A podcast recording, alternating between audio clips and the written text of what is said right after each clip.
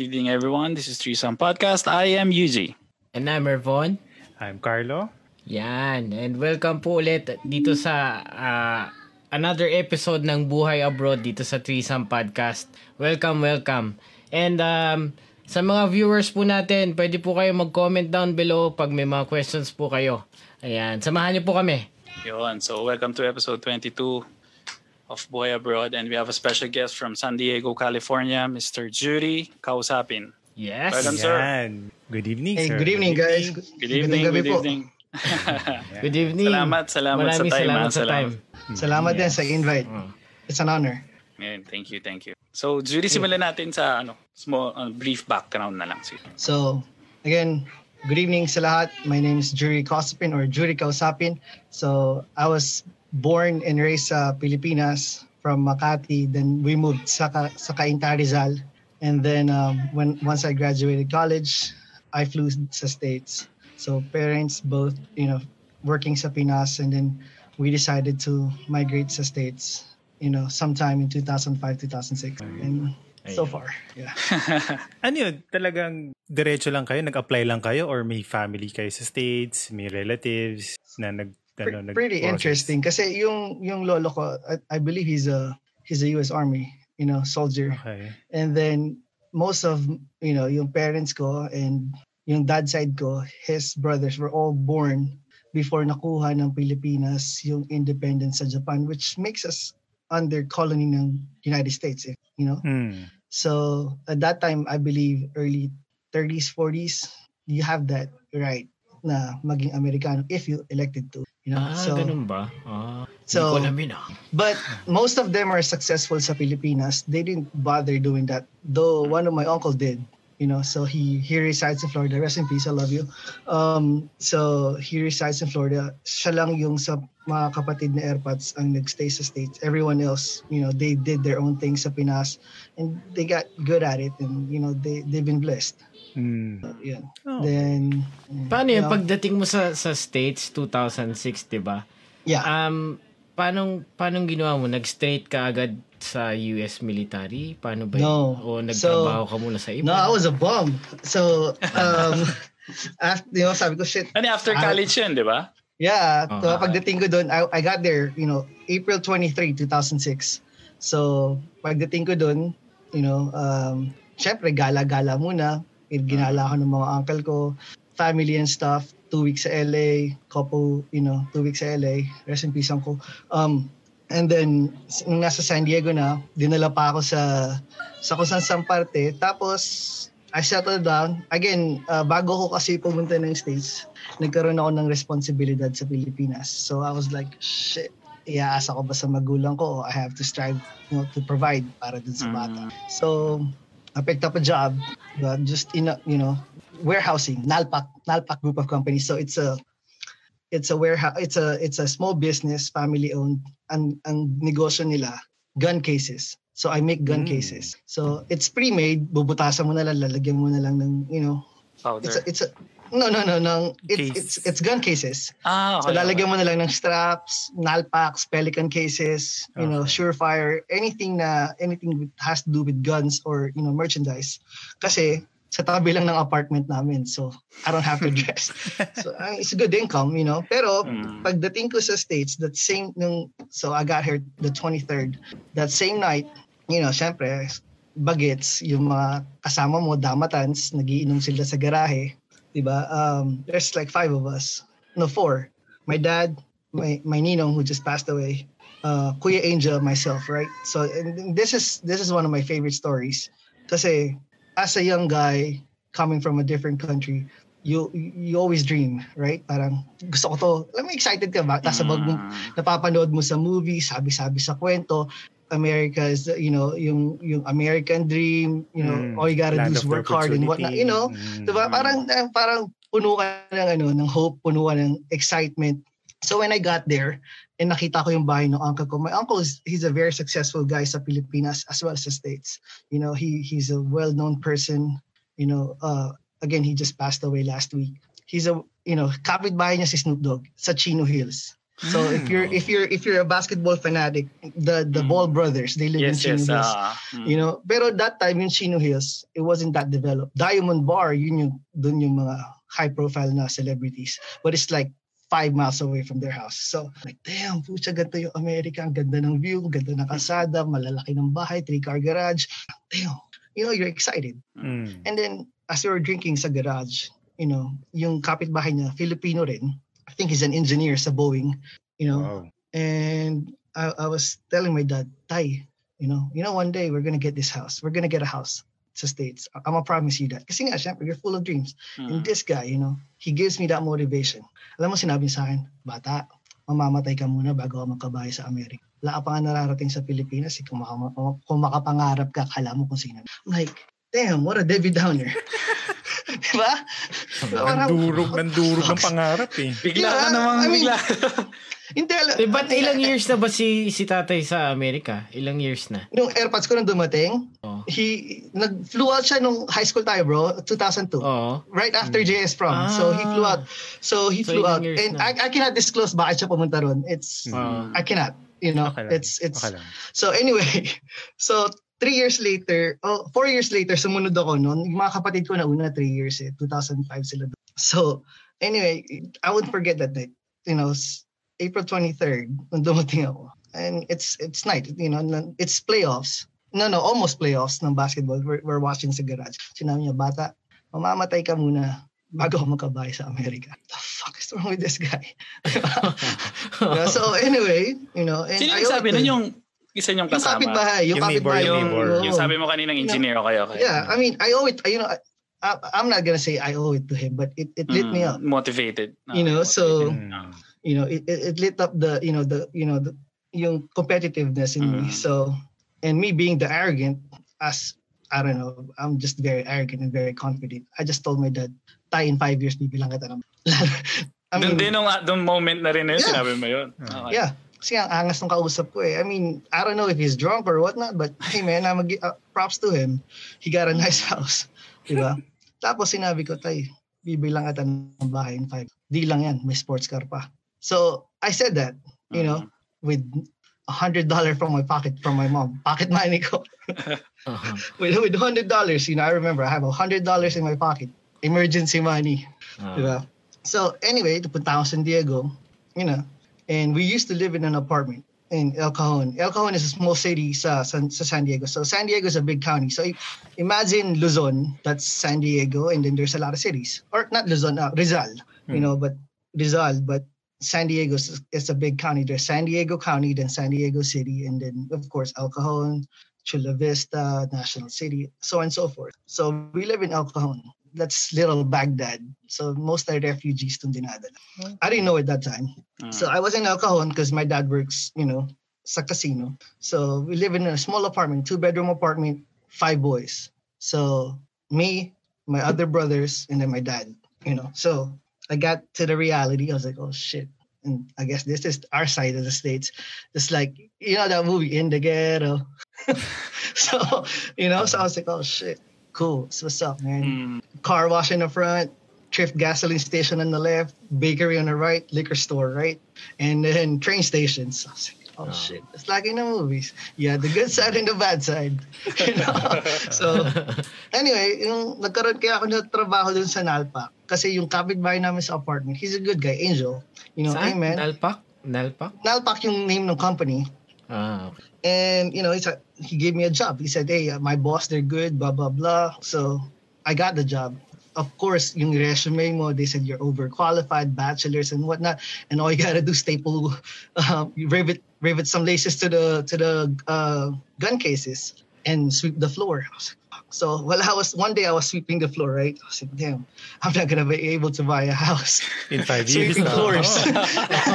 Pinenta mo na, no? Sabi. Five years. Five years. Ito, ah. I'm making ten ten dollars and 15 cents a day. Uh, per hour, sorry, per hour. per I was like, tapos every two weeks, I get a check. I'm like, tangina, $500. Walang kakamutin to. Ito, malaki pa yung binibigay na allowance ng nanay ko sa akin dito. Di ba? Oh. Nanay ko, maglalambing na ako, bibigyan akong pera. Shit, kawawa na. And that's why one of the reasons I don't want to go to States, no? Because, you know, we grew up pretty blessed. You know, I grew up sa Pilipinas pretty blessed. I don't know if everyone could attest to that. I mean, he been to our house. It's it's not big, but we grew up pretty Mm. blessed. So, you know, the kotse, oh, dati Mm. nun, high school, college ka, may kotse ka, you're fine. So, karera and whatnot. Anyway, back parang- to... Hindi. Uh, dun nga, sabi going back yung nasa Philippines. Parang, sabi mo after college, lumipad ka eh. Decision mo ba yun? Or parang, No, Na-force I ka think pumunta. I think my parents foresaw that. I don't want to get into the. Uh, I think my parents foresaw Ah. that you have a better future Hmm. ah, overseas Ah. than sa Pilipinas if you want to be an honest person. Yun. Maganda yun. Maganda yung quote na yun. Diba? Maraming sapul dun. So, tinamaan man know. kayo, pasensya na. Alam niyo kung Pero sino kayo. yun yung, yun yung isa sa mga reasons na nag-push din siguro na I have to No. go. No. I just went because I was told to go there. Ayan. You know, Uh, moving why would you pass on forward. an opportunity? Oo Anyway, naman, so- di ba? You know, so anyway, uh, one night, you know, I just told him this. I just told him this. Yung uncle ko, he's a he got out of the military. He's a he's a he he was in the navy. I just thank him for it too. Uncle Amado Ganasi. Um, before I flew out to San Diego, nakita kami kasi birthday ng asawa ko. So I just thank him for it. So the story is, he's you know he's a he's a correctional cop after he got out this uh, after he got out of service. So det- detention police. He's you know he's law enforcement pero sa detainees. You know he's single. Um, and then he's he told me, hey, balita ako, fratman ka sa Pilipinas. Saka balita ako, party goer ka, gimikero. Sama mo ako. And I'm like, I'm not gonna say no. It's free beer. so anyway, we drove around, you know, and then I think it's three in the morning, three, four, almost four in the morning. We went to this donut shop somewhere in National City. I don't know where we at, but of course now I do. You know, um, it's a donut shop with old people, bro. I'm talking about 50, 60, 70 year old. Like, damn, three in the morning, just chilling, drinking coffee. damn, I guess it's too early for them, but it was like they're Mm. Hindi ko alam, mga retired Navy pala. So, ang dami nila. Mm. Uh, I'm talking about, you know, Firebird na kotse?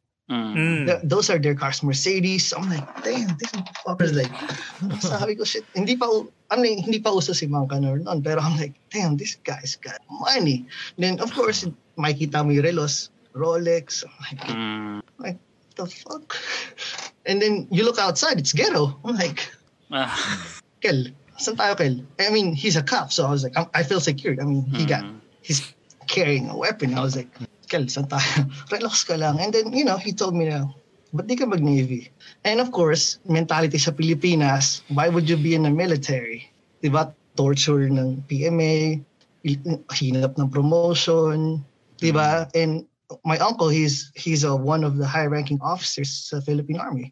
I don't know if everyone knew that, but, you know, and we we knew a lot of people sa sa armed services na kadikit ni Ermas due to the line of work ni nanay and then of course my dad's connection. So we're like, I'm like, ah, nah. and I said this, I'm not gonna join the military, that's a dead-end job. CO, C80 nga, tsaka COCC, tinatakasan ko eh. Ba't ba't pa ako mag-military? diba? I'm like, Nagpupunta tayo sa rooftop pag ano na. Okay na, yun na. Naglalabasan na. ano, ano yung card natin? Ano yung card natin? Or we're varsities. Sorry, we don't we don't fuck with that. We're varsities. Ba't ako magaganyan? It's a dead-end job. So, anyway, another one, yung isang uncle ko ulit, Uncle uh, George Cray. He's a he's a famous guy back in his prime. He was like a star player ng Letran. Almost went to PBA, but the Navy lured him to go to the States. You know, great guy. So, close friend din ni Airpods. So, I'm like, and Uncle George Ray was like, Jory, but think di ka mag-Navy? I mean, it's gonna change your life. You know, I'm like, and then he he broke down benefits and whatnot. And he says, di mo nga kailangan mag-down payment pag bumili kang bahay, tapos di ka pa kailangan questionin, makakabili ka. What's the goal? Bahay. Five years. You know? Five years. Yeah, Awesome so I'm like, shit, 2007, bro. I I quit my job. So nagsimula ako doon June. Nag-quit ako ng July kasi umuulit, umiiyak ako. Sabi ko, shit, putang ina. Nanay ko nga, hindi ako pinagwawali sa bahay namin. Dito, to trabaho ko. There's no way. So, anyway, Ah, Yun Pero nga. okay naman yun. Okay naman yun. Oh, it's a it's it's a good job. It's Ah. no no it's it's a, any any honorable job is a great job. You know, ang hindi lang Yes, ang pangit lang na trabaho yung illegal. And any Hmm. any any any any any job is a great job. You know, Hmm. as long as you're doing uh, honest money. So anyway, nag-enlist ako sa Navy pero nag-enlist ako August but they're not gonna ship me out to boot camp till April. Okay. No, no, Hmm. December. Ay, But question. Sabi, nag Before- sa Before yung Yeah. enlistment mo, ano yung ano ah, status mo nun? Ah, Philippine visa, Green ah, card. tourist green card na yon. No, Aga- no, no, no. Green card kami. Kasi Green si AirPods ko citizen eh. Ah, okay, okay. So, citizen si AirPods. Yeah, so, yun nga. Tapos, nung, I mean, in order for you to enlist the armed forces, you have to be at least a green card holder. That's Okay. anywhere. Tourist, you can't. You have to be a green card holder. Mm. Legal, legal alien. Legal So anyway, so so nag-enlist ako but binibigyan ako ng December and I, I don't deal with cold. So pass tayo. So susunod nila April. So I went April, April 2nd to 2007. Doon ako nag-ship out sa boot camp, you know, and I thought it would be tough. So I prepared my mind. I created scenarios in my head saying that, oh, gupihin ako, electric chair. ano yung napapanood, di ba? Oh. Kakain ka na Yung pakakainin putik. ka na sili. No, Oh. no bro, very, Ah. very disciplined Ah. para ka na, para kang high school. Actually, to be honest, I have a close friend, you know, his name's Jurel. He just graduated a couple months ago and he's 39. That's the like limit age to join. 39 years old. And he just Mm. passed and I was like, bro, I told you, if I made it, you would made it. Mas mahirap pa initiation ng frat sa Pilipinas. Sa frat, namamatay ka eh. Dito, putya, di ka ba, bawal kang ang pitikin eh. Bawal kang sig. Anong, anong name niya? Junel? Jurel. Jurel. Ah, Junel. Akala ko Junel. Hindi si Junel. Junel! Junel! iba Junel! pala, iba pala. sorry, No, no, sorry. uh, ano, Oh. so yun, you know, you're, they're very disciplined. So, you know, and I think that's one of the strengths ng US military was that the repetition and training, constant training, muscle memory, constant Pero studying. syempre, wala kang, sabi mo noong una, tinatakasan mo dati yung mga CAT, mga kung ano-ano. I mean, hindi naman may Pero- natutunan yun eh. Yung okay. mga facial movements. I mean, again, if you put your mind to something, you, you, you're gonna Mm. attain it. It doesn't matter kung ano, wala, walang imposible. The, no, the only person who stops you from you and your dream is you. Mm. True. So it, it doesn't matter. So yung yung nag, nag ano ko ng September to Ju- to, to ano I memorize I April. memorize like kasi binigyan ka na ng ano eh, kailangan mo kabisado. I had to memorize the entire chain of command which is from president all the way to down kung sino in charge. The Mhm. sailor's creed, general orders, facial uh, uh, uh, face movements, those kind of stuff. So you practice that. So when I get there, you know, and then tuturuan kayo. So pag sumali ka ng Navy, everything that you did prior to Navy didn't happen. So you're like a brand new baby. Tuturuan ka nila mag-toothbrush, Mm. tuturuan ka nila Ah, magsulat. talagang from Everything. ano talaga. Actually, pag dumating ka doon, huhubaran ka. Lahat ng pag-aari mo dati iuuwi yun. So lahat ng suot mo bago. At lahat yung may pangalan. US Navy. So I'm not I'm not owned by myself. I'm I'm a government property right now. Mm. You know, so you know, they teach you everything. So, you know, it's not hard basta maging subordinate ka lang, which is Kasi It's syempre, system. yung mga nakikita natin sa mga movies, yung mga sa TVs, which is iba-iba kind yung of mga, funny. Yeah. di ba? Pero nung, pero syempre, yung tito mo nga sabi mo, before, di ba, nasa Navy din or sa Army? Mhm.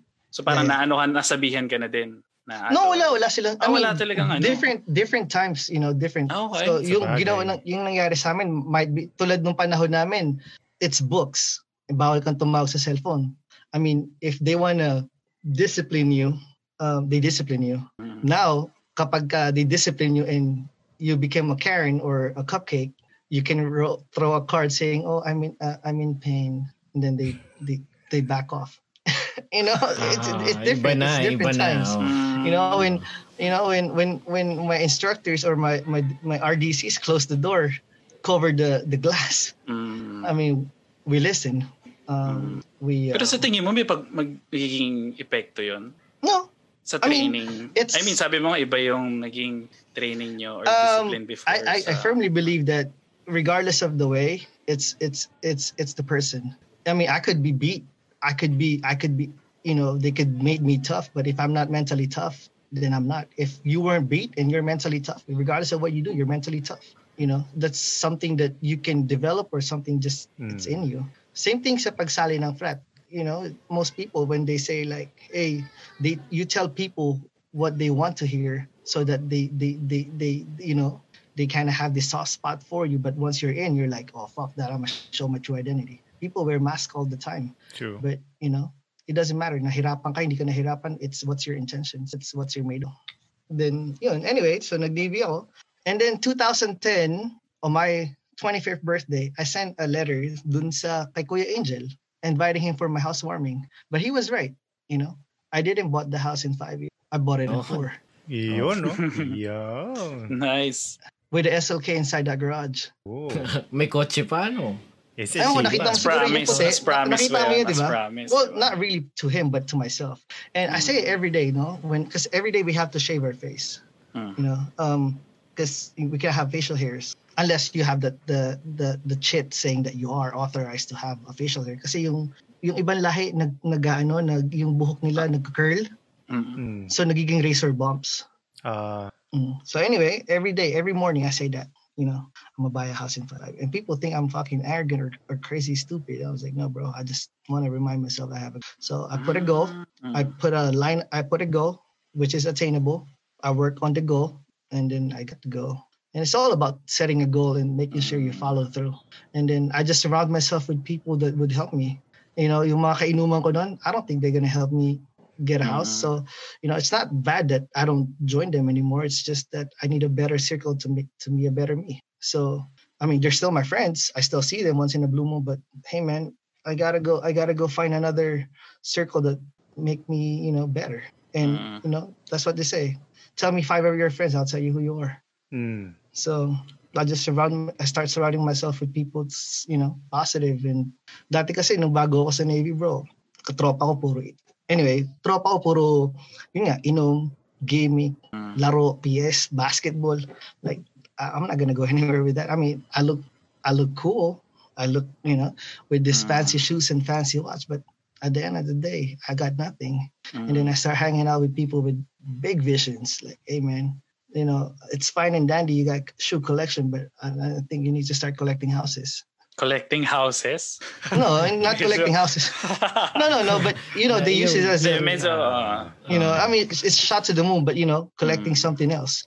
So, and, and that's how I got my first house. And then, as a promise to my dad, you know, I gave it to them. And then, you know, I got married. To th- I mean, then my Navy career, you know, deployments, and that's fun. Mm. You know, seen some. I mean, I didn't really see action kasi hindi naman ako boots on ground. As so Navy parang taxi yan eh. Parang kami yung Uber ng Marines.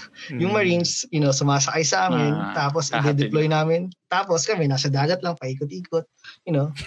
But, oh, na, andun, wala, Pero yung training, talagang pang-training talaga ng ano. Every day, scenarios, different scenarios. So, ah, okay. um, I think the cool story I have was, I was there for Captain Phillips, yung nasa movie. Um, not really there, there, but... Captain um, Phillips yung... Yung ano? destroyer? No, no, no, no. Hindi yung Yung nasa- ano, Maersk, Alabama. Ah, Yeah, yeah, yung yeah. Maersk, Alabama. So, uh, Ah, we was in? Dubai. It's sometime in April. So, na, na hide, na, kapupulin lang namin ng Dubai. Then, you know, I was like, oh shit, Dubai. I've never been here, but I got some friends here. so, you know, I was ready. And then they recalled us, said, hey, man, we got to do pi- anti-piracy ops. They didn't tell us what's going on. Of course, th- they won't tell you, you know, who are we? We're just foot soldiers. You know, we, we don't know nothing. We, we were just told to, what to do. So, nasa 50 caliber ako, nasa likod. Tapos, yun nga, radyo mo lang pag may speedboat, hey, may parating na speedboat, ganito kalayo, what do you want me to do? Tapos utusan ka lang, baba mo yung baril mo, tanggalin mo yung safety, itrack mo. Tapos ganun, mga ano, mga 20 hours na ganun. Mm. Paulit-ulit lang. That's my contribution to Cap. So, Pero ang- anong, ang feel, jo- anong feeling nun? Ano feel? Initially nakakatakot kasi if you, you come to think of it, so, Any moment, di ba? Parang, you know, I mean, not not really nakakatakot. I, at first I was, but I didn't accept the fact that hey, if it's your time, it's your time. You know, um, and I didn't know what's on top of me kasi nasa gitna kami. So may flight deck kami. So I don't know if there's something above me, but they're not gonna come close to us because if they do, I mean that means they're they want to engage. And at Mm. 1,000 yards, you're gonna get lit up. Mm. you know, so 50 that's cal, 50 no? caliber. Mm. Well, akin lang yun. Meron pa sa Mm. kabil iba marami yun eh. so, may kasama ako pero you know, they, they don't wanna fuck with US. No, nobody can. Mm. Nobody Noong mga will. time na yun, pumasok ba sa isip mo na yung sinabi sa'yo ulit na mamamatay ka muna bago ka makabili ng... Hindi. May bahay na ako. Oh. no, sorry, that's 2009. Oh. Wala pa akong bahay. Wala pa. 2009, wala pa, wala pa. Actually, hindi. Oh. Uh, at that time, sa totoo lang, nung pumapasok sa utak ko, I wanna sleep. Yun lang, ah, wala nang ano, wala Oh, kasi ano ako eh, port na. and starboard ako. Port and starboard meaning I'm working six on, six off. So I was like, man, I'm tired. But can, on that six hour off, that's sleep, eat, and your Ligo. laundry. Pagkakasahin mo Mm. sa six hours na off mo. So, Ah. at the end of the, so isipin mo, meron kang apat na washing machine for 1,000 something people. But that's not enough. so, uh, it kind of benefit, you know. So I mean, it kind of benefit that if you have a network, and that's what I realized earlier in life that you know, life is all about networking. It's not who you are; it's who you know and who knows you. Mm, You know, it doesn't matter. It doesn't matter who you are. Someone's someone's you're someone's boss. There's always someone higher than someone. So Mm. it's just how you you know have something in common and meet common ground. So Ah. tapos So yung Yeah. nabili mo na yung bahay, ano naging next goal mo? na? another house. Another house? Well, Or- I bought the house in Paradise Hills. So Paradise Hills, just like in the song, in the ghetto. So the, Southeast San Diego is like the ghetto part of San Diego. That's like where the where the hood is. Like I'm talking about Pyru, Crips, Bloods, four Mm. cor- you, you can Google it. Four corners of death. You know, you know. Uh, at that time, kasi I wanted the house somewhere in Chula Vista. You know, I mean, if you dream, you know, shoot for the you know shoot for the stars. Maybe you land on the moon. You know, and that's how that's how I was. And the only reason na hindi sila pumapayag ng malayo kasi my dad works in Barona, which is kind of far already. Kung saan siya nagtat naka, kami nakatira sa apartment. And living somewhere down south would just add more mileage to my dad's body, diba? Mm. Um, and ayoko tumira sa El Cajon because I already know it's a dumping ground. So ayoko rin sa Santi kasi mainit. So yun yung mga lugar mala- kung saan yung pwedeng malapit sa airpods ko. And I don't want any of those. I want to live down south, close to Seafood City, close to close to Jollibee, close to my work. yeah, pag may sakit ako, Jollibee ang sagot eh. So anyway, so that's where I want to live. And we found a house, you know, um, we found a house sa, Paradise Hills, which is not a bad neighborhood that what we have. It has its reputations, but the one we live at, it's pretty clean, it's pretty neat, you know, pretty safe, right by the fire station, right by the school, and you know, it's a it's a nice house, you know. Um, and and then when I got it, you know, of course, single ako nun eh. So, you know, I got married 2013 and then, you know, we lived there for a minute because I couldn't afford it na bumili kagad ng isa pang bahay. Mm. So, and of course, I want to live on my own. I want to set my own rules. I want to set my own stuff. So, I moved to a base housing, which is spoiled ng military ng states. Sobrang spoiled. Every time I do a tour, so pag may bakasyonista dito, no, normally may magbabakasyon dito, mga tropa, or, you know, anyone from Pinas, uh, uh, say Mason or kaibigan ng Mason or Tauga, they they come there and you know we give them a tour. Kasi I have I I, I work in a ship, so everybody Mm. want to be on a warship. You know, Well, just ah. go inside the warship. So, you know, I give them a tour, you know, and whatnot. And then I show them the barracks. Kasi Yung barracks, bro, ng sa San Diego, it's like Rockwell. Pretty fucking Social. Ang ganda, bro. I shit you not. Uh, you know, like, you have your own pad, your own stuff, and then you have your own, lot, like, they're spoiled. You know, and then may Yeah. restaurant sa baba, gym sa baba, may golf course. They're like, money, Wow. bowling alley, everything. Movie theaters, everything. For free. Everything Oh, diba? legit. Diba? So, basketball Ano sa buong courts. ano yan? Usually ganyan yan sa buong sa mga base Well, or sa mga barracks sa entire America. Mm, Ganyan ba? ito, ito, sa labas ito, nasa ano kami, loob kami ng hotel ng base. So this is a hotel sa loob ng base. Um, then sa labas ko, yun, makikita mo, may football. It's a, there's like football fields and then Ah. basketball courts and everything. Everything that you can think of. Navy has a job for everybody. Civilians, active duty, so anything you can think of, there's a job for it. Anyway, so yun, so binibigyan ko sila ng tour and whatnot. So I moved to military housing, which is, you know, Navy has a lot of benefits, bro. A lot. Like, it's crazy Kahit ano nandun. bro, I won't be able to afford the house kasi binibigyan kami ng housing allowance sa Navy. I'm not gonna say how much, but you can Google it. You can see, just type BAH for Mm. active duty. And it's, it's, Well, it's malaki nga. Pretty medyo, big. Narinig ko nga na medyo nga malaki. malaki pa sa sweldo ko. Allowance pa lang yun ha. Wala pa yung pinaka ano nyo, di ba? Well, yung payment, yung payment, yun yung talagang in-earn namin. Yung allowance, yun yung bigay lang. Mm. So, there's a lot.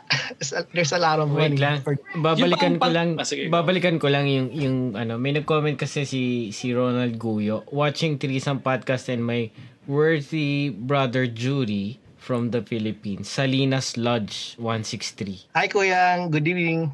Oh, Salinas Thank Lodge you for 163. watching. Um, So, yun. Eh, Si Anyways, yun, di ba? Si, si Tats? Si Tats, yes. From Mason siguro. I don't know. Mason. Thank you, ah. You Mason for watching. Oo. Sir So anyway, so yun nga. Tapos I got married 2013 and then the new goal was to get a, a new house. I told my wife, hey, I'm, we're trying to get a house in the next five years. May anak na kayo na. Ah, Yeah, may, may dalawa akong anak. eh. so Ah, I have one nung yes, college. ah, nga, then ano then my my son right now. So Oh. so anyway, so yun, I told my wife I just the next goal is get a new house in the next five years. So anyway, um, I know the, the topic is you know how's the lifestyle in the states. I think it's no different than Philippines for me. I think Mm. um, it's what's your lifestyle actually. So Mm. but um, based on experience, it's hard nung una nung nagsarili na kami because Mm. I cannot afford my wife to go to work. Kasi yung kikitain niya, pamabayad mo sa daycare eh. Daycare here, you know, you're, you're really gonna hurt sa daycare. So, Pareha sa Japan, mahal din yung daycare. 700 a month or A more. month?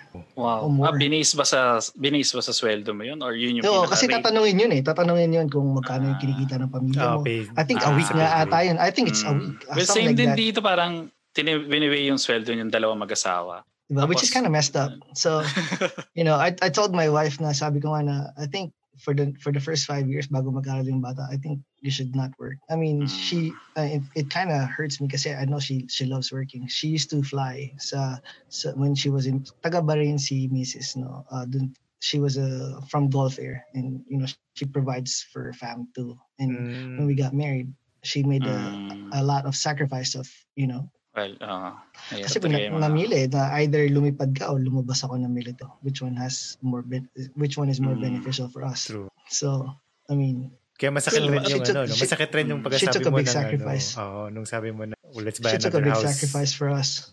So, Pero well, at least naging tutok siya. I mean, uh, Yeah, uh, niya- well, napalaki you know, niya na my- mabuti na. my so, parents, my parents, they raised us well, but we Mm. didn't. We weren't raised by our parents, if you know what I mean. She- They were there, but they're not physically there. Mm. So they work hard to provide for us. You know, my mom works at UNICEF. My dad's an engineer, um, in and out of the countries, in and out of Manila.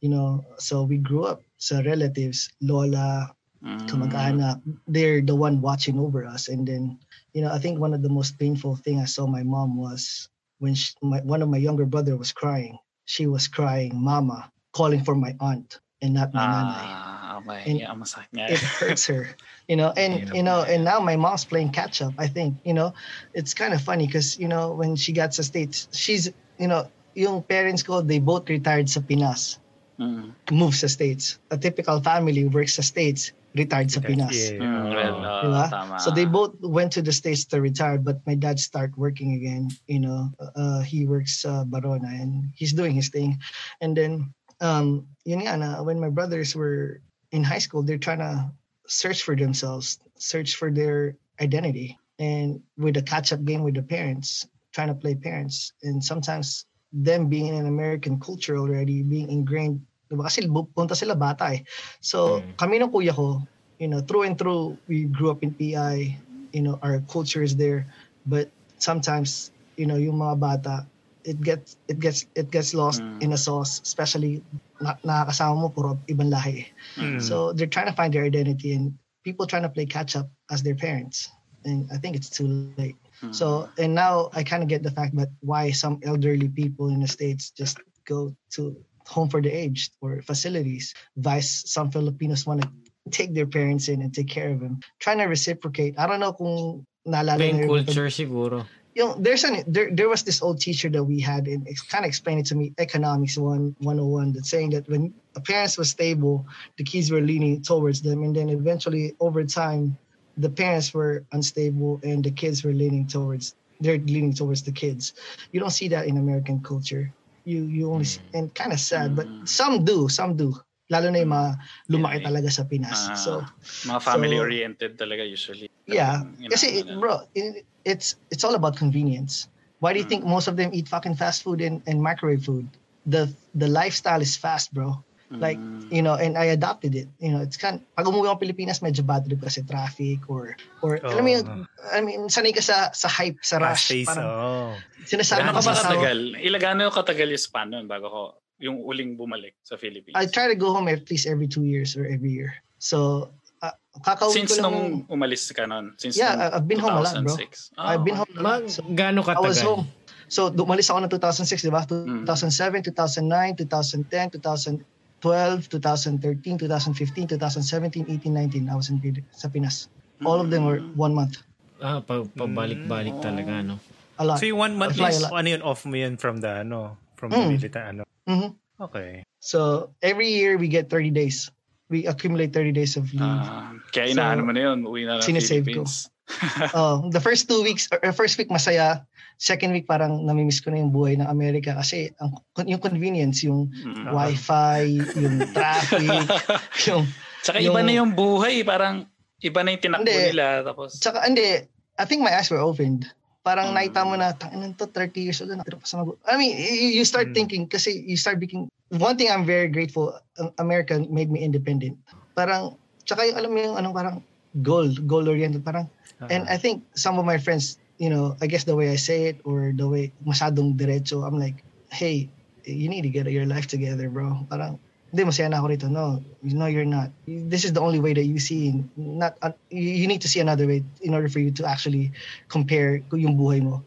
Di ba? So, those kind of stuff. But anyway, balik tayo sa buhay sa Amerika. So, yun nga, na, na tawag dito, it's hard to have a child mm, pero you know you you can do it it's very doable kaya lang it's what's what's what lifestyle do you want so Hmm. pinanood ko yung wife diba yung so so America's not fun and games. It's not all what you see in the movies. It's totally the opposite. All you do is work. Um, my dad had a hard time before kasi hindi siya nangungutang eh. So he always pays cash which is sa Pilipinas parang that's the norm.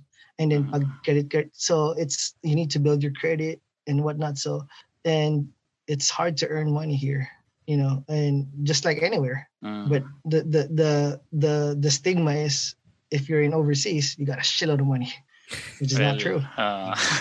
you know? Well, And that's yan, just- ang, that's- ah, yan ang talagang tingin sa'yo ng mga nasa Pilipinas Basta na. pa Ah, nasa ibang Kahit bansa, saan no? ka sa ano. which is not true. True yung mas malaki yung kita, pero syempre, mas malaki rin yung dollars cost din naman ginagastos mo eh. Oh, Yes, yes, actually no mas mahal mas mahal mamuhay sa Pilipinas. I mean in my opinion. Maliit kasi yung sweldo pero mahal. Cost of living. If, if you're talking about cost of living Mm. don't convert don't convert bro. Ah, yung sweldo mo na isang oras yung sweldo mo na isang oras hindi ka kayang pakainin ng isang buong araw true. which is the big difference. Though, ang problema kasi ng tao, kino-convert nila yung pera. Ah, But Oo. don't. Mahal ang cost of, naman ginagastos. mura, eh. mura ang cost of living ng Pilipinas, ah, ng Amerika. Mahal ang cost of living sa Pilipinas. Pero Well, mahal ah. din yung, di ba, yung, yung gagastusin mo nga lang dito, wag mong i-convert kasi Ah. it, it doesn't add up. It, it, there's, hindi there's no equal talaga. relevance. Hindi talaga. Anyways, ah, ang maganda sa States, sobrang mura. Damit, Pagkain. anything- Pagkain. oh. Oo, pag yun nga, yung pagkain, yung hindi, yung isang oras mong sweldo, kaya kang pakainin ng isang buong araw. So, kung hindi ka mapili sa pagkain, di ba? Yeah. Yung mga burgers nga, may dollar menu eh. Puta, buhay ka na Oo. ron. Hindi, Eh, hindi kasi yung, kahit yung mga asawa- healthy foods dyan, di ba, mura rin? Kahit yung mga healthy foods, yung mga clean, healthy clean foods, diet. no? Oh, Well, depending, again, $20 could be a lot or nothing to somebody. So, true. depende yan sa kung ano means mo eh. So, um, I've been, you know, I guess I have friends of all walks of life, you know, and all kinds of businesses and and and, and profession. So I know yung mga ibang ibang tao ginagawa nila bibili sila ng Costco chicken and that's good for the day, bro. Mm. That's it. Mm. Di ba?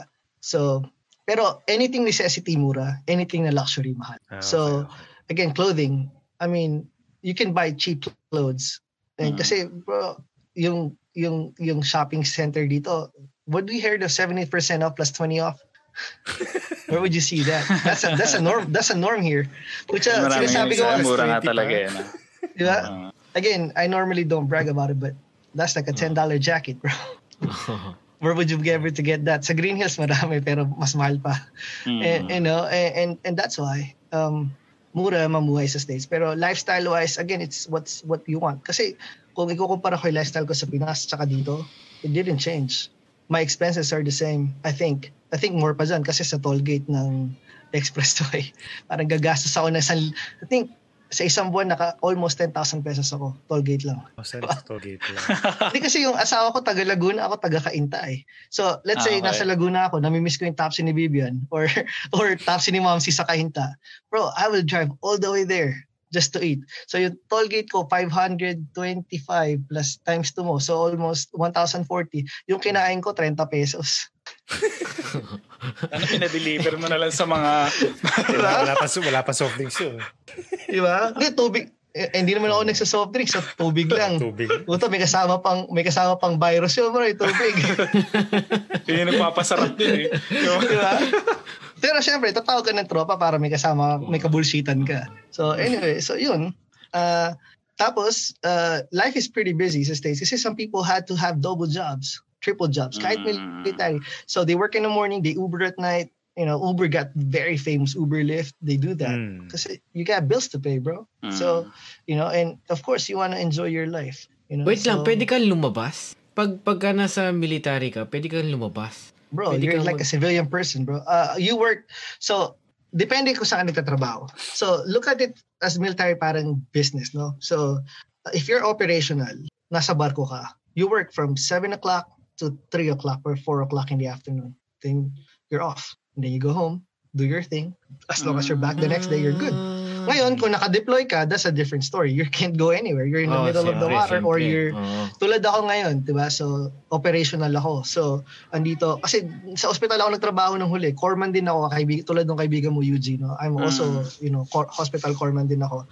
So now, papasok ako sa trabaho for certain hours. Let's say ang working hours nila is from 7 to 4. I'll work from 7 to 4 and then after that, um, I'll do, you know, as long as, you know, within guidelines, Mm. uwi ako, you know, that's it. I'm a normal person. Just like, it's, it's like office hours. The only difference is, sa military, pwede kang, bro, I, I need to go somewhere. You got it? Cool. Hindi mo diba? bayad ka pa rin. Oo. Tulad nung, nung my last month, bro, uh, so pa-transfer ako, no? So I was, nung nasa San Diego ko, I work in the hospital sa Lindu, mga tao. So I had like, decent amount of people working with me, right? So yung relief ko, al- alam ko alis ako September, so sinabi ko dun sa sa hepe ko, may, may chief ako. So I'm a first class, tas yung hepe ko, parang yun yung, sa kanya ako, senior chief actually, sa, siyang responsible sa akin. Sabi ko, eh, yun na, bo, pag nakuha ko ba kapalit ko, ayos na ako. So almost one month and a half ako. Yeah, I'm alive, bro. Cool. Got it, bye. so, you know, and, and that's the beauty of it, you know. Mm. But there are times that I've been working 24, for, uh, 36 hour days, bro. Like, shit. I'm, 36 there's times na hindi ako makayo, di ba? There's time na papasok ako ng alas 5, uwi ako, mga alas 8, alas 9 na ng gabi, minsan alas 12. Tapos Mm. pasok ulit ng alas 5, di ba? And those are the long days. Meron nga pupunta ka, mangiyak-ngiyak ka na parang, shit, ayoko na nito. And, Oo. and now, meron, meron din time na, bro, 7.30, amang pumasok ka na alas 7, eh bro, 7.30, gotta go home, bro. 30 minutes ka na, di ba? And those are, you know, there are times like that. Yung, Ilan ano years yung- na? Ay, sorry, sorry. Ako, eh, sorry, say that again? Ano yan, boss? Ah, hindi. Ano, Ayun. kumbaga, ilan, di ba sabi mo na napupunta ka sa iba-ibang lugar? Pang Mhm. ilang, pang ilang ka- country mo na yung na- ngayon? Well, supposedly, for 15 years, na-station ako sa Pwede mo sabihin yun, di ba? Oh, yeah, yeah, naman. yeah. Ah, okay, yeah, yeah. For 15 years, sa, sa San Diego lang ako naka-station. Though may Oh. deployments. So, Okay, okay. ang plano ko sana 20 years sa San Diego, which is very rare. Kaya lang, gusto ni Mrs. lumabas ng bansa. So, Mm, so parang ina, in, parang nag-apply ka or no, Ano they, they, they give you orders. Uh, so, one year ba- bago ka mag, mag-rotate, there Hmm. there's this process na mag apply ka kung saan mo gusto pumunta. mm, They can grant it or they can send you somewhere else. So, you you request for it, you bargain. Ah, so kung gusto mo lang talaga sa San Diego, wala naman silang ano, doon ka lang talaga. Okay. Kung may orders para doon. Okay. Kung may billet. Kasi we're, we're based on billets. So, Mm. depende sa rango mo, depende sa specialty mo, Mm. tsaka kung, it, it varies. Kung ano yung, sa, it's where the Navy needs you. But Mm. they try to accommodate where yung common ground ba, diba? Mm. Yung, yung compromise. So this is your first time na napunta sa away ibang- from San Diego, yeah. Yeah. Pero deployment, Oh. no, no. Permanent station, yes, first time. Okay. Pero deployments, I, I was deployed three times. Ano, ano? Pero nothing- Saan- saan nothing- lugar? Uh, normally sa ano lang, nasa dagat lang. You know, they said you join the Navy to see the world and all we see is water. Di ka naman ano, wala ka namang. Moana pala eh. Moana. You know? So, Pero I okay mean, ka may- naman, may- okay ka naman sa tubig, wala namang. wala. wala naman. Sometimes may rough, you may know, rough times a- na a, talaga. navy a, a navy ship is like a floating city, bro. Yung kasi hindi pa ako na, hindi pa ako naka-experience ng maliit na barko eh, purong big decks yung na, na pupuntahan ko eh. It's like a floating city, bro. May Starbucks, may, may Talaga? barbershop, may kompleto, bro. Oo. Ah, And and, Astig, and ah. alam mo yung Astig. palabas na ano, Groundhog Day. Mm. uh, after mga isang buwan, dalawang buwan yan, ganun na. yung pag, pagdaan mo Usually, ng, pagdaan mo ng yun? hallway, yung pa rin yung kasalubong Sev- mo. Yung sa- depende. sa- 7 to 8 months. 7, 8, 9 months. Sa Depende. dagat? Hmm. Hindi, may mga ports. Okay, okay, okay. May mga ports. Pero the longest time na nasa dagat kami, I think was almost 3 months. Lagpas. Almost 4. And again, uh, we we had to, we gotta take care of business. We gotta do what we gotta do. Uh, kaya kami nandun. I mean, nabalita naman sa CNN yun dati. So, anyway. So, yun. Batiin muna natin yung mga viewers natin. Maraming salamat po sa pag-view. And meron Thank po you, guys. tayong mga comments. Yes. JRF Rosales from Hi, Team Papa J. Cycling. Team Pogi Cycling Club Mason Good. RJ Bacong. I miss you. Nice. Oy, I nice I miss you, cast, I miss you, Jay.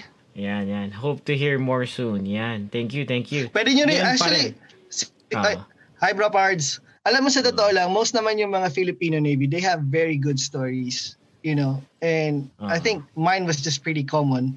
But, you know, if you could interview yun si J.R. Rosales, if, yeah, he got he got a good story, you know. Maybe um, next time. Try Oo, natin. sige, sige. Yeah. I-guess Ma- natin mara- yan. maganda ma-filter yan. Kasi they have, they have, they have, they have, you know, good stories. I'm gonna say successful ones and inspiring ones for people who wanted to go overseas. And for those who, you know, just keep trying, you know, and when you set a goal, amen, don't deviate from it. Just stay your course. Stay faithful. You Oh. pray and, you know, just make sure you have a plan. You, you write whatever, you know, yung, yung steps for your plan and execute it. And there's gonna be bumps everywhere. You know, no, Mm. no one said it's gonna be an easy task. Mm, but well, yes. Oo, ah. lalo na ngayon, may pandemic. stay your course. Stay your course. Yung mga Mm. yung mga gustong umalis ng Pinas, gustong yung mga bago sa ibang bansa, stay your course. Set a goal. Mm. Stay stay your course and you know just treat everyone with respect and dignity and you know you never know that that person that you say hi to might be the same person that's going to give you a lending hand 5 years down the road. True. And you know, I had those stories. You know, one of my, you know, he's one of my closest friends now. Actually, Bon, siya yung nagsabi dun sa group chat na yung story ko pang malaala mo kaya. From padjak, Ah. bro, from, from magbubuti to a very successful man. You know, I, I didn't know him. So I I actually, I want to thank him because uh, he's the reason why I, you know, yung purchase ko ng first house sa San Diego made made to a reality. And he didn't knew how much impact he had in my life. Actually, you know, since it's live and it's recorded, I'm gonna say that, man. I want to say thanks to Ben because he kind of altered it. Because you know, yung Ernie, so taga Greenland siya, bro. Ay, He talaga? graduate uh, Kainta Greenland, din, no? Kainta. Tapos Ah. graduate siya ng CCC. Oh. So, you know, I didn't know that he got, you know, kasi Tennessee is known for typhoons and, you know, flooding. Like Hurricane Katrina. I think it was Katrina when that happened. All his stuff got wiped off. Mason na ako noon bago mason. They had a, a fundraising. I didn't know for who. I just gave money, you know. And then down, I think five, seven years later, we're already close friends when I found out that he was him that I helped. Oh, not really help, but, you know, one of our close friends also made a party and you know talk us talk to us saying that hey you know yung isang kapatid natin may po- ganyan. But you know he's always been a good helper. He's always been you know he's always been a good samaritan. He's always been a, a helping hand. He's a good he's a true inspiration for a lot of people bro. Um so yeah he he actually talked me down bro. So i was i was almost got kicked out of the navy bro kasi ano eh you have to promote in certain years or else you get kicked out so Okay. again, tawag sa'yo, yung tropa ko, nung bago ako sa Navy, puro, alam mo yun, puro laro lang. Tapos ngayon, Mm. lahat sila wala na sa Navy kasi they, unsuccessful tours. Okay. You know, because all they wanna do is just like swag and, you know, play ball. Puro, lahat kasi ng kadikit ko nung bago ako sa Navy, ibang lahi. You know? And then he sat down with me, you know, and then he, and I would, I would not forget this. He told me, and this is in 2014, I was a third class facing HYT. I was trying to look the other way. Anong pwede kong maging trabaho sa labas? I have a new baby and everything. I was like, oh shit, I'm in a mess, right? He Mm. talked to me, bro, paano mo nakabisado yung ritual ng mason at ng pagong ng walang kahirap-hirap pero yung bib mo para ma-promote ka, para magkapera ka, hindi. How, how's that possible? And I was like, kasi you have to study. In order for you to promote sa Navy, you have to study. You have to, you know, know your job and everything. I know my Mm. job. Kaya lang, by paper, syempre marami na kailangan pag-aralan. Mm. And that hit me.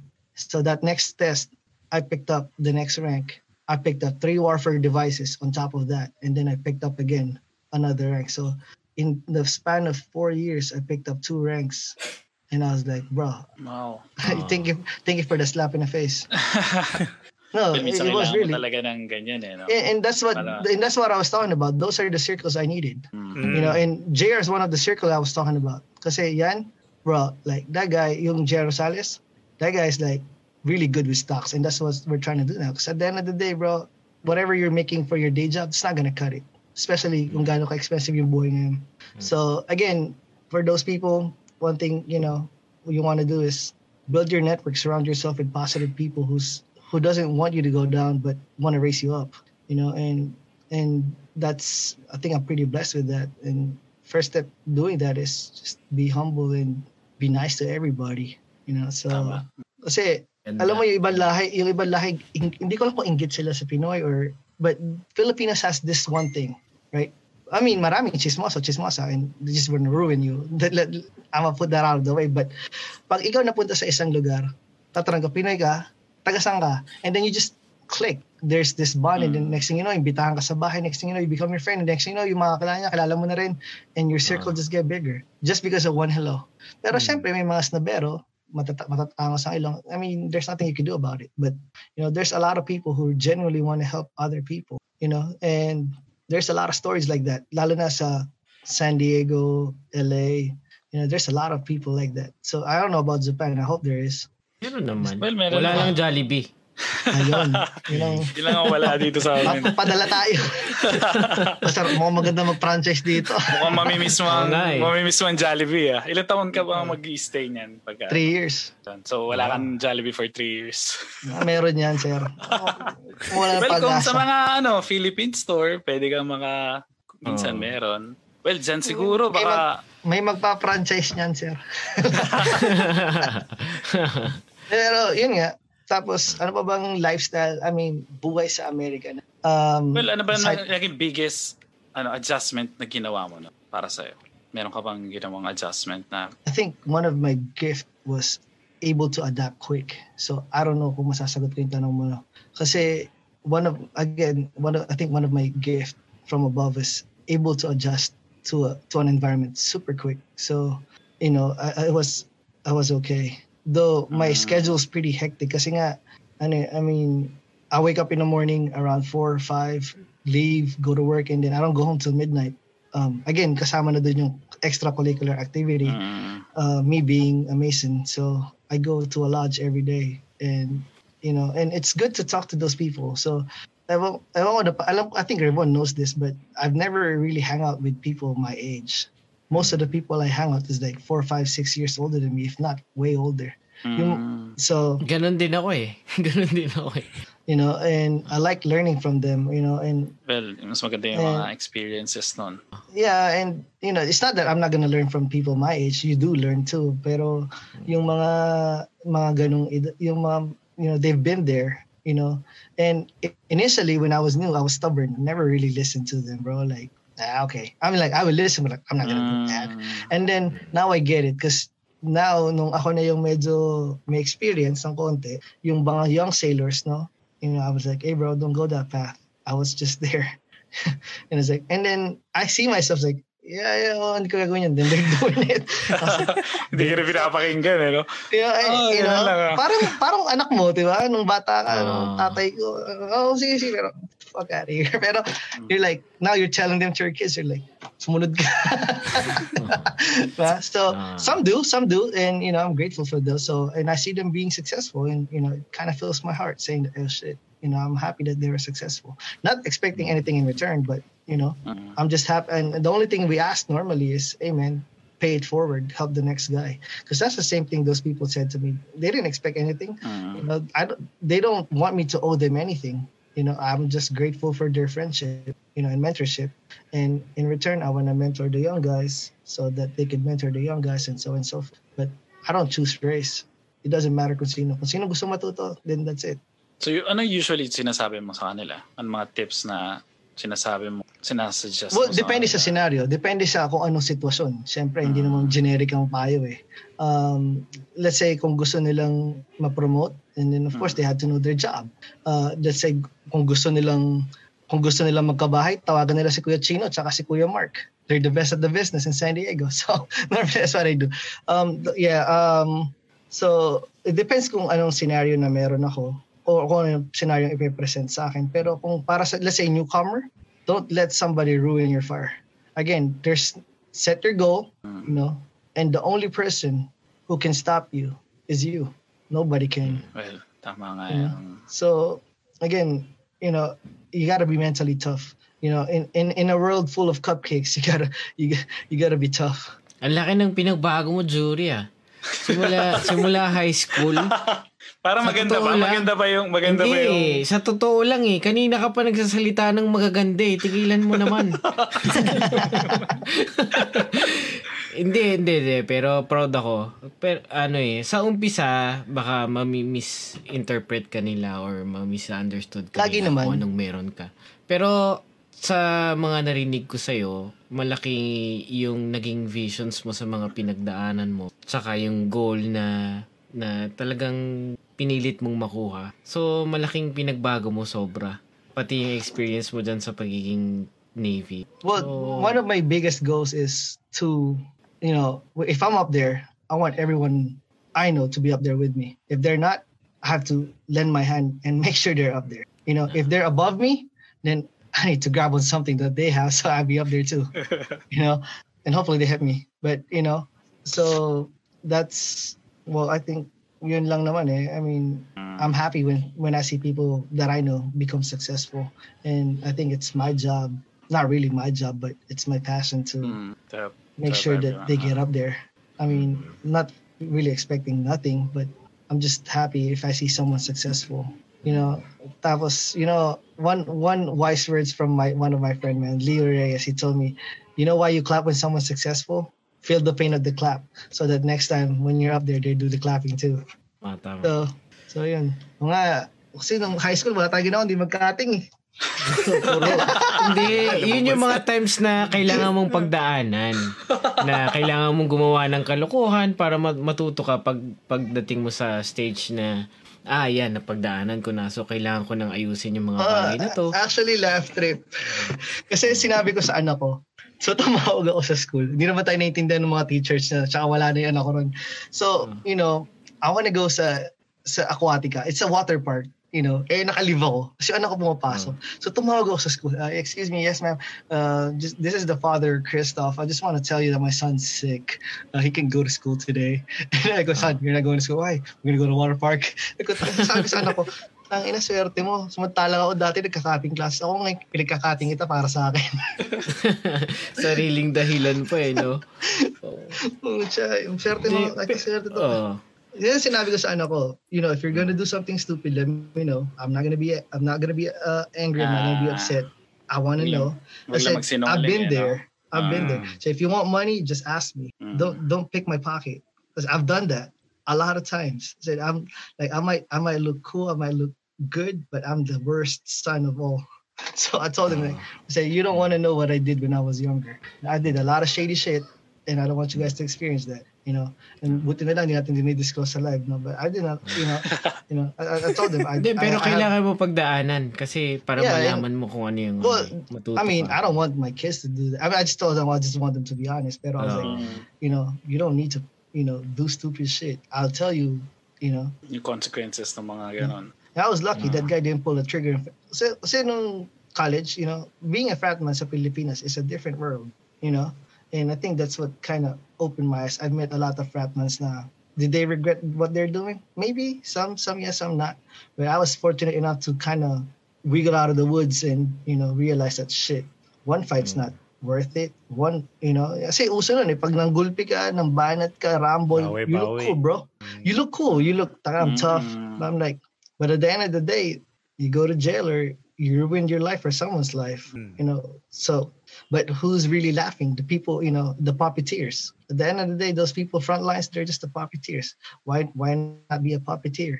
So, I mean, that's a different concept anyway. Yeah. So, yun. So the second goal was to get a house, and lo- fortunately, I got that in 2018, and that's the one I posted recently. You know, and that's the house location I wanted. It's just unfortunate I didn't stay there that long. You know, but I look at now as a business perspective, and those because of the advice of the older people. Now, when I get back, the goal is to get a new one again. Mm. Pero mas marami kang bahay, mas marami kang tax na kailangan bayaran. No. Hindi ba? Ah, dahil I iba yung situation I don't mo. know. I don't own the house, bro. Oo. It's utang yung bahay. Ah, So, w- we'll get in depth to that, bro, kung gusto mo on the side. Yeah, but oo. on TV, no. But, you know, there's there's a lot of, the, every rule has a lot of them. So, and you learn that, the, I'm not, hindi ako expert doon. You know, again, other people are. All you gotta do is know a little bit of it and then say yes. And make it, you know. Pero di so, ba may, may tax exemptions ka rin? Kapag nasa fifth fleet. Ah. No, wala. We pay taxes. I pay tax. So, yung sweldo ko, binabawasan yun. So, anything with pay is taxable. Anything with allowance is not. So, but if we go to uh, Fifth Fleet, which is Middle East, it's tax-free. Okay, okay. Mm, kala ko pag nasa So, may government category ka, siya. or, mm, No, no, no, no. sa- Bro, we pay ano taxes. Bro, Kasi may income mo- tax. May income tax return din na, kami. naka, nakapangalan sa yung Navy, US Navy, di ba? So, Yeah, lahat- but we all pay taxes, bro. Oh. If it's a pay, it's taxable. Kapag allowance, hindi siya tax. So, let's say uh, base pay. So let's say ang base pay mo is let's put a number. Let's say ang base pay mo is 3,000. That's Mm. taxable kasi base pay. Mm. If you have uh, family separation allowance which is 250, that's not taxable kasi allowance. So there's pay, there's allowance. There's flight deck pay, hazard pay, danger pay, um pa ba? I think that's it. Or dive pay. Mm. So anything with pay you have to you have to ano, you ha- Taxes. It's Oh, tax. di ko Ngayon, depende yun. yun. ah. Well, depende yung kung saan ka pa naka-state. So, Texas doesn't have tax. Florida doesn't have tax. Depende yung kung Native American ka. So, it, it- so ako, Californian ako. Sa California ako nag-join. Anyway, so, parang nanghina, parang nanghina yan Parang mali ah, parang mali ako dun ah, parang ganun ba yun? hindi, taga-California ako eh. We, we pay the sunshine tax. We pay, we pay, we pay for the nice weather and nice beach. So yun nga, yun sa mga sa nice weather. Ano usually pagka aside sa work, sa ano, ano Oh, yeah, ginagawa mo for fun? Uh, so, you know, again, kung family guy ka sa States, you wanna put your kid, kung gusto mong suluhin si Mrs. or yung, yung significant other mo, you can, you just gotta pay ch- childcare. Now, what we did was we include the family sa events. So, I love, I love being in the water. So, I love shopping, first and foremost. Doon kami nagkakasundo na asawa. That's like our stress reliever. Um, smart shopping, sorry. Smart shopping. Um, the, my, my son, my son likes the beach. So my son goes boogie boarding. Wala pa akong surfboard eh, kasi I think he's too small for that. But we boogie board, bodyboard a lot. Uh, he swims a lot. Tapos yun nga, kung anong gusto namin. So we watch a lot of movies, mountain, uh, uh, hiking, Family And yan, then- usually family. uh, family. Well, sometimes, but Mm. you know, uh, I'm not gonna lie, I spend a lot of times with my friends, a lot. I'm, I'm say, ta- kulang na lang mag, maghiwalay kami ng mga asawa namin dahil kami kami lagi magkaasawa. you know, it's funny, we have this one group chat, right? We have, no, no, we have at least 20 group chats with the same people, just different topics. And sasabihin ng asawa ko, tas when we go to sa inuman, yun pa rin ang topic namin. Araw-araw. Tapos sabi nila, tangina, hindi ko ba isa sa mukha ng isa't isa? So, you know, I love my guys, man. They're Like, like, ganun talaga pag uh, yun yung mga that's my close tropa mo. circle. Yeah, that's my Yes, close ah. circle. So, you know, right now, bago ko umalis, they're into riding bikes. Man, I don't know, bike was that expensive, bro. Yung isang tropa bike? yung bike, Bike na road bikes. But I never, Road I, I. I only joined them once, bro. Kasi putya, para akong, para akong ginahasa eh. sa pagod sa presyo ng bike. Ilang kilometers. No, mga konti lang, 25 Sa miles presyo ba lang ng bike mama. o yun sa, sa hirap Hindi. nung pag ano? Hindi, masakit sa ano eh, masakit sa likod. Sa tumbong. wala akong pads eh. Wala akong pads. Nagbag ako ng 25 miles. Walang pads. Ah, eh, ang bibilis nila bro. Iniwan ako. Oh. Siguro there's Oh. like 30 minute time difference. Tagnitay niya. Sabi ko, pero kasi like kami nag-hiking, every Saturday we hike different Mm. mountains bro. Every week. So we we hike like 5, 7 miles every week. You know, up that's up and down. Bali ka na. For 2 to 3 hours mag-hike kami and then back down. And then sila magbabike pa kinahaponan. Like they're beasts bro. Beasts. So they're training. So ngayon hindi na sila masyado nag-hike kasi nagpa-practice sila sa century ride. But man, those metal horses are expensive. Yung isang tropa yung bike niya, 10 mil. I was like, bro, surprise of my car. Oo, mahal. So, sobrang mahal. Yeah, Yung yung, alam mo yung sinabi, oh, yung road sinabi ni JR, yung Team Pogi. Yeah. Oh. So that's our team. So puro mason Sila, yun. sila. Oh. So nagsimula yun sa Starbucks cup. So we just put Starbucks and then you know you, you need to put the name Pogi instead of your name. So when the when the bartender says coffee for Pogi, and then and then it just got bigger, bro. So yun. So Ah. now tas kailangan mga naka mga naka eh, mga LV boys, bro. So I was like, "Man, that's that's so much hobby. so but anyway, so yun nga, they're good thieves. man. They, they they they they put you in check, and you know when you get to know them, they're like they're good people. So yun, bike, pero hindi ako masama. So normally before COVID hits, no, um, I'm with them like every day, and then I just spend time with the family on the weekends or make dinner or whatnot. But you know, kasi sa Mason BC, it's time consuming. Being a Mason eats a lot of your time and money, a lot of time and money. You gotta dedicate time. So yun. So Pwede, pwede ba, Ganun pwede ba magtanong ng oh, naman, sige go. Yeah, yeah, yeah, of About course. sa Mason? Okay yeah, of course. Lay away. Shoot it. hindi. Para sa, kunwari ako, hindi ko alam yung, ano, pwede mo bang explain yan? Oh, naman, wala, wala problema. I love that. Mason? Yeah. It, well, it's a fraternity. It's a fraternity for men. So, you know, masonry, you know, it's it's an it's the Sa oldest states and largest. nag-join yan. Oh, Okay. Masonry is the oldest and largest fraternity in existence. It's not just a fraternity, just like any fraternity. You know, it's not a, just a fraternity; it's a way of life. And that's the same thing with Tau Gamma. You practice the tenets of Tau Gamma and, and, and codes, you never go wrong. It's the same thing with Masonry. So, um, uh, imagine this: um, they give well, if you're a car, kung carpintero ka, you have tools, right, to build a house. Mm. Sa Mason, they give you tools also to build the house, an internal house, which is you. So, parang ano, para ba sabihin to? Let's say ako Navy, no? Mm. Ano, no, mali.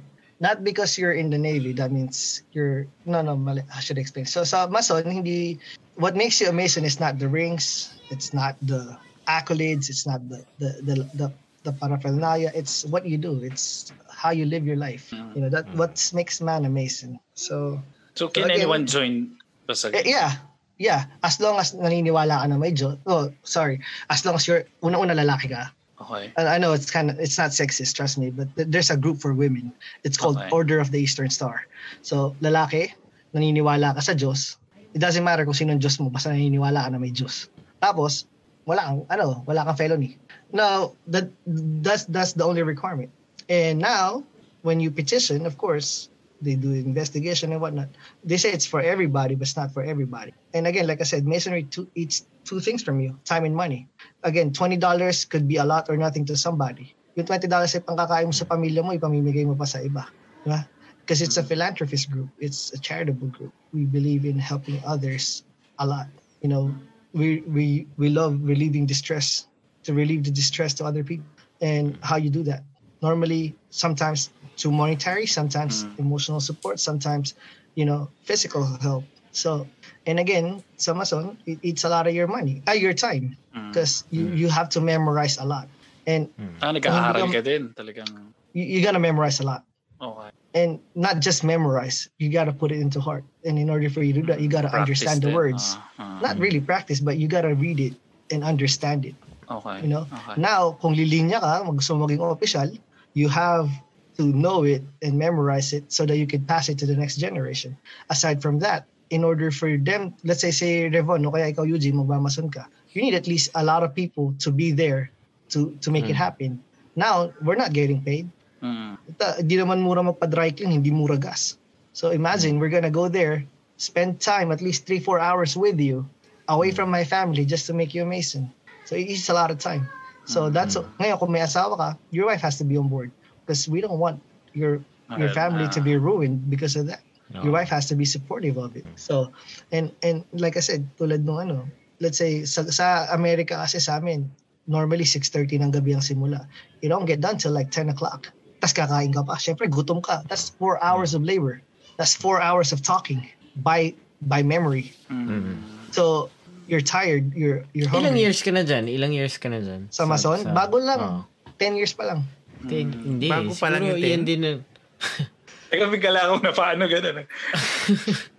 Hindi, yun din siguro yung isang na, napagpa-develop sa the way na magsalita ka ngayon. I think so. Kasi it's Sa, public sa 10 speaking. years na yan, oo. Oo. Well, it, it, it kind of exposes your weaknesses. And again, you have people like, if kung mahina ka sa public speaking, and I think that's what make my mind sharp. Kasi you keep reading, reading, and reading. And you pick up words, you know. And then, of course, yung circle ng tao nasa paligid mo, yung mga kausap mo. You're like, you know, yung mga taong kausap mo, it's it's crazy because all walks of life, they're all equal. It doesn't matter kung presidente ka ng Pilipinas, senador ka, when you inside that room, you're all equals. You treat each other with the same respect. Walang, oy, ako si ganito.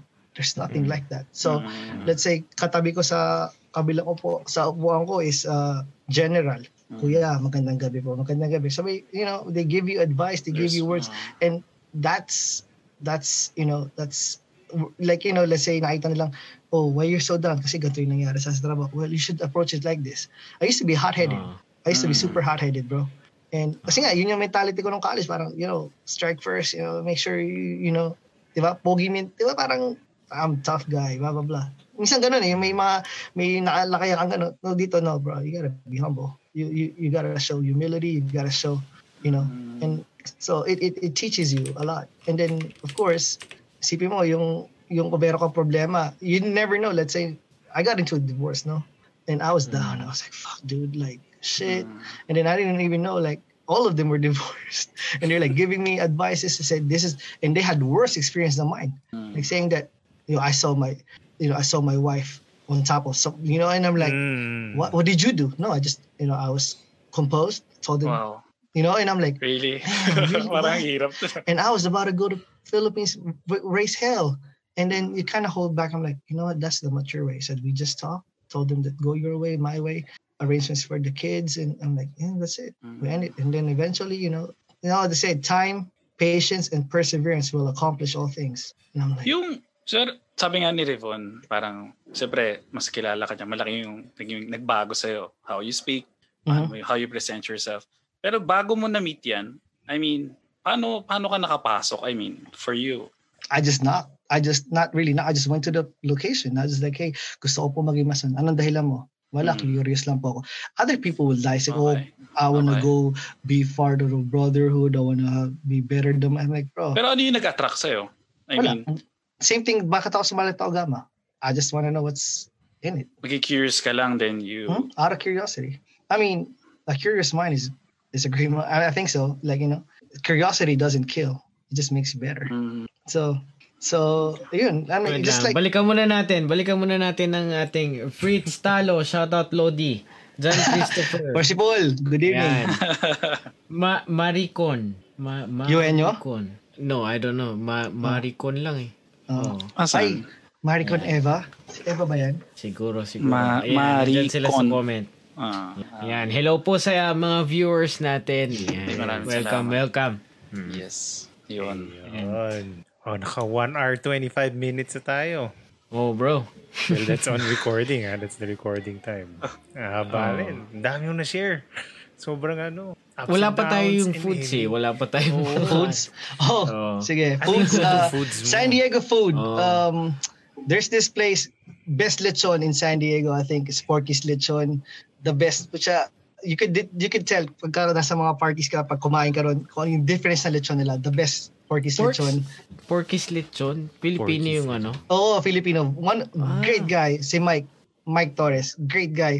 But Porky's, I think, best. Tapos meron silang sikat ngayon yung ano, parang boodle fight. Sobrang Ah. mura, sobrang affordable. So, sobrang patok ngayon. Um, Ah. Chicken wings. I love chicken wings. Um, there's this More on thing called... Filipino food pa rin talaga ang kinakain. No, ako hindi. Iba-iba. Mm. Depende. Ano. Tama. Uh, so, chicken wings, uh, it- it's a Mandarin food. Salt and Okay. pepper chicken wings. We call it crack wings. Mm. Crack chicken. Kasi ma ma-addict ka sobra. Salt and pepper chicken wings. Okay, okay.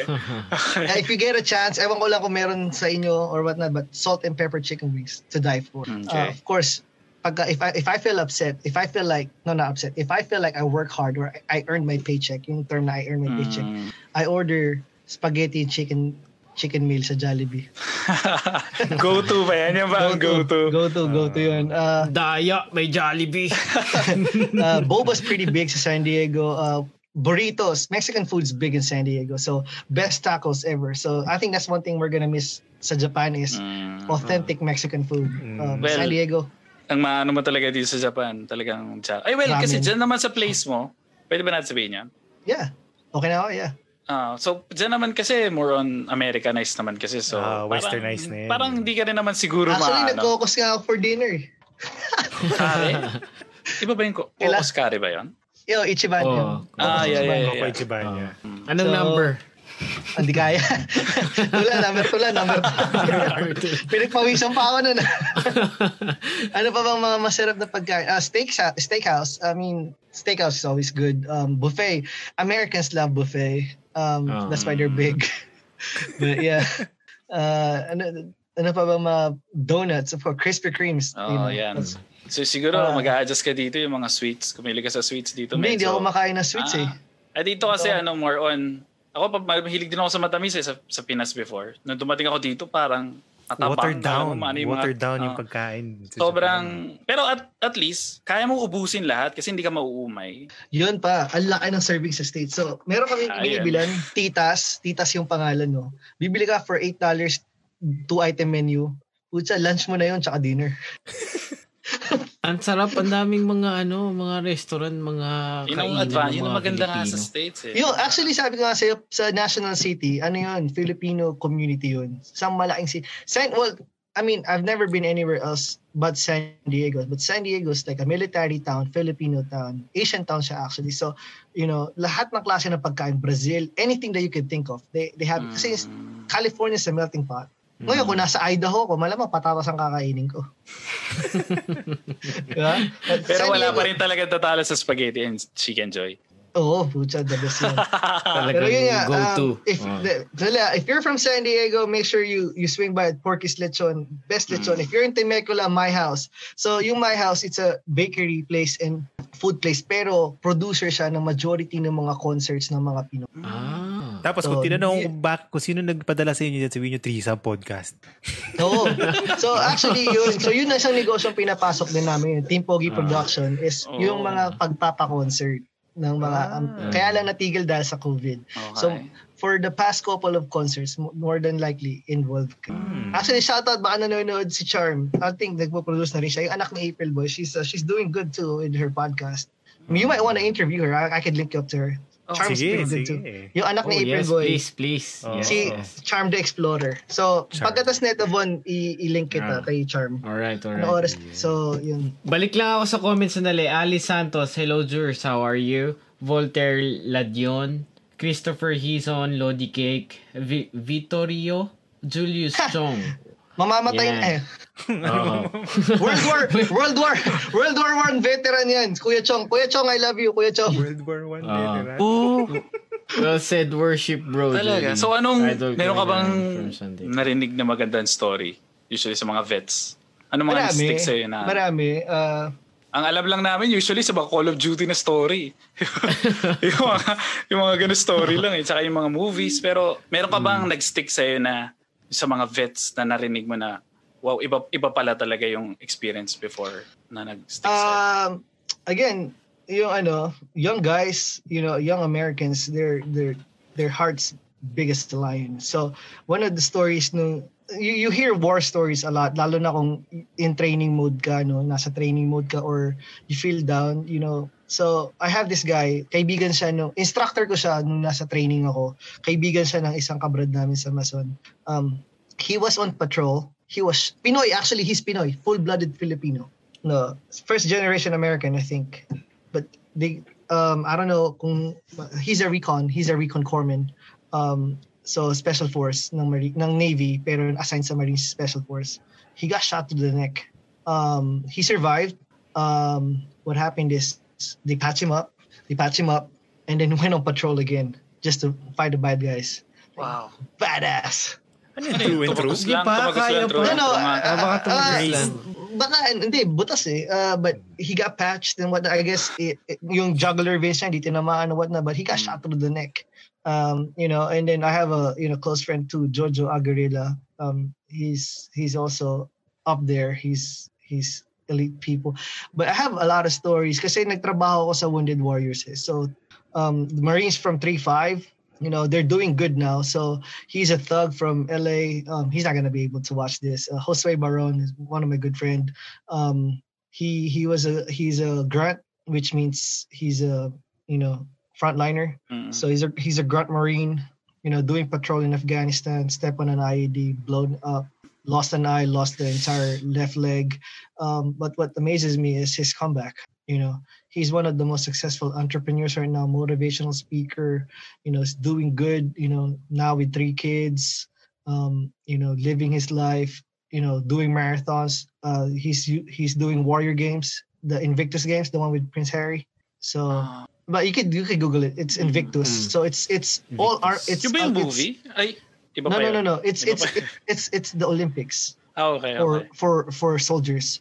Okay. So or or bigger. So all different countries they fight. So he represents Team USA because he's Okay. American, you know. But what he did, what he accomplished, bachelor's, master's, not not bad for a guy from the from from from from, uh, from the hood.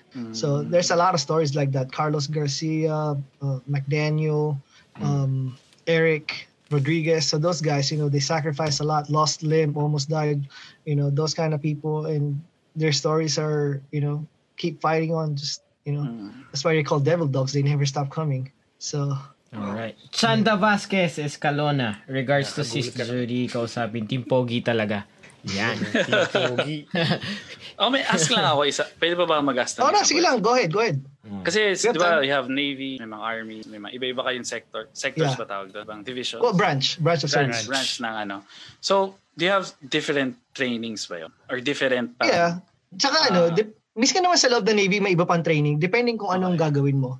Hindi, So- pero yung mindset or may, may goals sa buong Yeah, army well, they have different missions. Well, overall, of course, America DoD has one goal, but it's branched out. So the Okay. Navy's job is to be a taxi for Marines and and water superiority. The one who controls the sea controls the war. Mm. You know, and Marines they're the frontliners. So basically, you know, we bring Marines to the shore. They do their thing. Mm. They do the raids.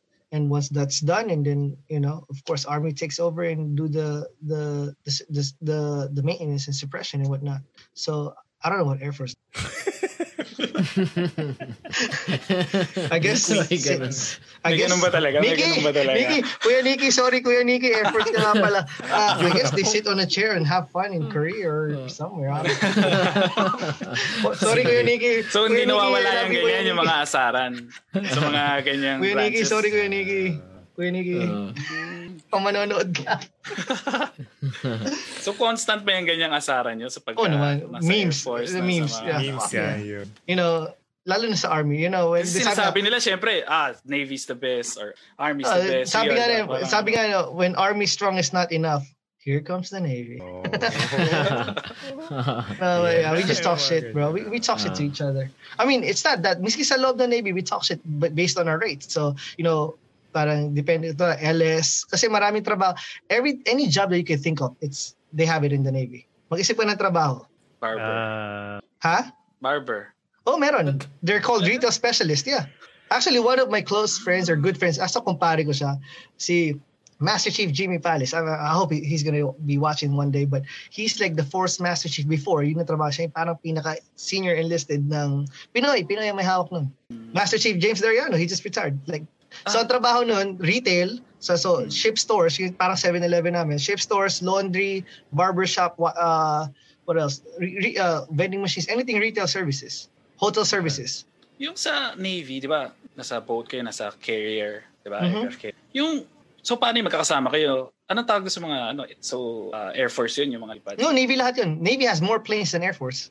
Navy has So, more kala ko planes kasi than- more on basta lumilipad sa Air Force ka naka, ano. Navy, so, Navy mga Navy yun. lahat yun. Navy pilots. Air Force is land-based talaga. Air Ah. Force, hindi ko lang kung nasa. Actually, nakatid sa amin dito, Air Force. yun. Doon ko lang sila ulit nakita.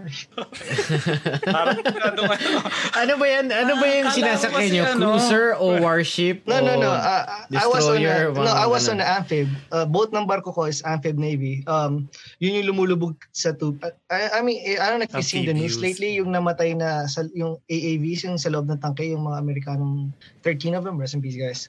Um, so, yun ang niloload namin, LCAPs, LCU. So, yung barko namin lumulubog sa tubig, tapos mag-unload ng, parang Saving Private Ryan, yung, di ba, yung Mm. Malilit mo. So, ganun. Tapos, yung huli kong barko, gumaganon din. Tapos, may flight deck. So, nagpapalipad ng mga Harriers, tsaka Osprey. Tapos, Osprey, lumulubog. laki nun. Delikata. Naalala ko kasi, kaya ako naalala kasi din sa, sa Top Gun. Osprey, nakakatakot yung hayop na yun. Actually, ang daming bad trip doon sa Top Gun na yun. Well, Hindi ba realistic yun? Or, Hindi, ba bad trip sila kay Tom Cruise. Yabang sa bero daw. Ah, Kasi ganun yun eh. Ganun yun eh. hindi ko, alam, hindi ko alam. Hindi ko alam, hindi ko alam, hindi ko alam. Kwento lang sa akin, sabi-sabi lang. pero totoo Ah. yung ano, totoo yung, mas makwento ko lang yun ah, yung talagang siya yung nagpilot nung, nung helicopter dun sa, ano, Hindi- sa isang, hindi- yung, yung previous, ah, hindi yung Top Gun, yung ano, yung huling Mission Impossible. Ay, hindi ko alam. Kasi the Hmm. director wanted na ano, Realistic. Realistic talaga. Yung pag umikot yung camera, pag nakita yung ano, siya lang yung nasa loob ng helicopter doing the the, the control. So talaga Ah, pwede nag-aral siya. Oh, pwede ba yun? That's why, that's why si siya nagpo films nilang lahat. Kasi walang Oh. producer na gustong magbayad ng malaking insurance sa kanya if something goes wrong. That's why he produces every films na ginagawa. Actually, may, may maging producer, ang daming pera na. Ha? Mm. Yung mga banda-banda lang, puta, ma, parang 35,000 ata, ilang kanta lang. Ilang shows lang. Isang, isang show lang sa San Diego. Oh. 35,000. Tapos sa'yo pa, hindi pa kasama hotel doon, tsaka pagkain. Na- Kaya sabi ni Aristotle Manabat, kamusta kapatid? Yan ang GT ko. Yan ang, yan ang parang presidente ng Taugama, ng chapter ko nung nag, Oh. nag, nagsumali ako. Hi, Kong. Ah, Yan ang GT ko. Hindi dahil sa kanya ba, hindi ako, naging, hindi ako nag-survive. GT. Um, Grand Tanggero. GT. Grand Triskill yun. Kala ko yun. naman kung... Hindi, Grand Triskill yun. Yeah, yeah, yeah. Mm. Uh, Ang dami ko rin pala nasalihang mga fraternity. apat ata. Apat ba? Yeah, apat. Okay, um, okay. Ano, Anyway, may, may yeah. baka pa yung questions, Yuji, Revon? Bago Let's natin go to last yung question. Ano, uh, to the Mm. last question. Ano Ah. tayo? Magpupushing na tayo. Two hours yung interview natin. Oh, shit. Malapit Alright. na. Oh. Bilis na Masyado tayo oras, nag-enjoy, ah. Masyado hopefully nag-enjoy. Nag-enjoy ah. Sana nag-enjoy kayo. And also maraming salamat sa time. Ba- Busy ka Thank pa you, ata you. dyan, bro. Oh, maraming salamat. Wala naman. mga Bro, magagandang na words nga ako mo. dito. eh. Ang ilang araw na ba yan? Ah, sa, sa October 1 pa kami pwede lumabas eh. Granted if we're cleared. Ah. Eh, yun pa. Ito Waiting for babaliw na ako pa. dito. Pero siyempre, nung bago ka pumunta dyan, alam mo na na ganyan talaga muna. Yeah, of course. or- Ah, Tease-tease lang talaga. Tease lang. Hmm. Netflix.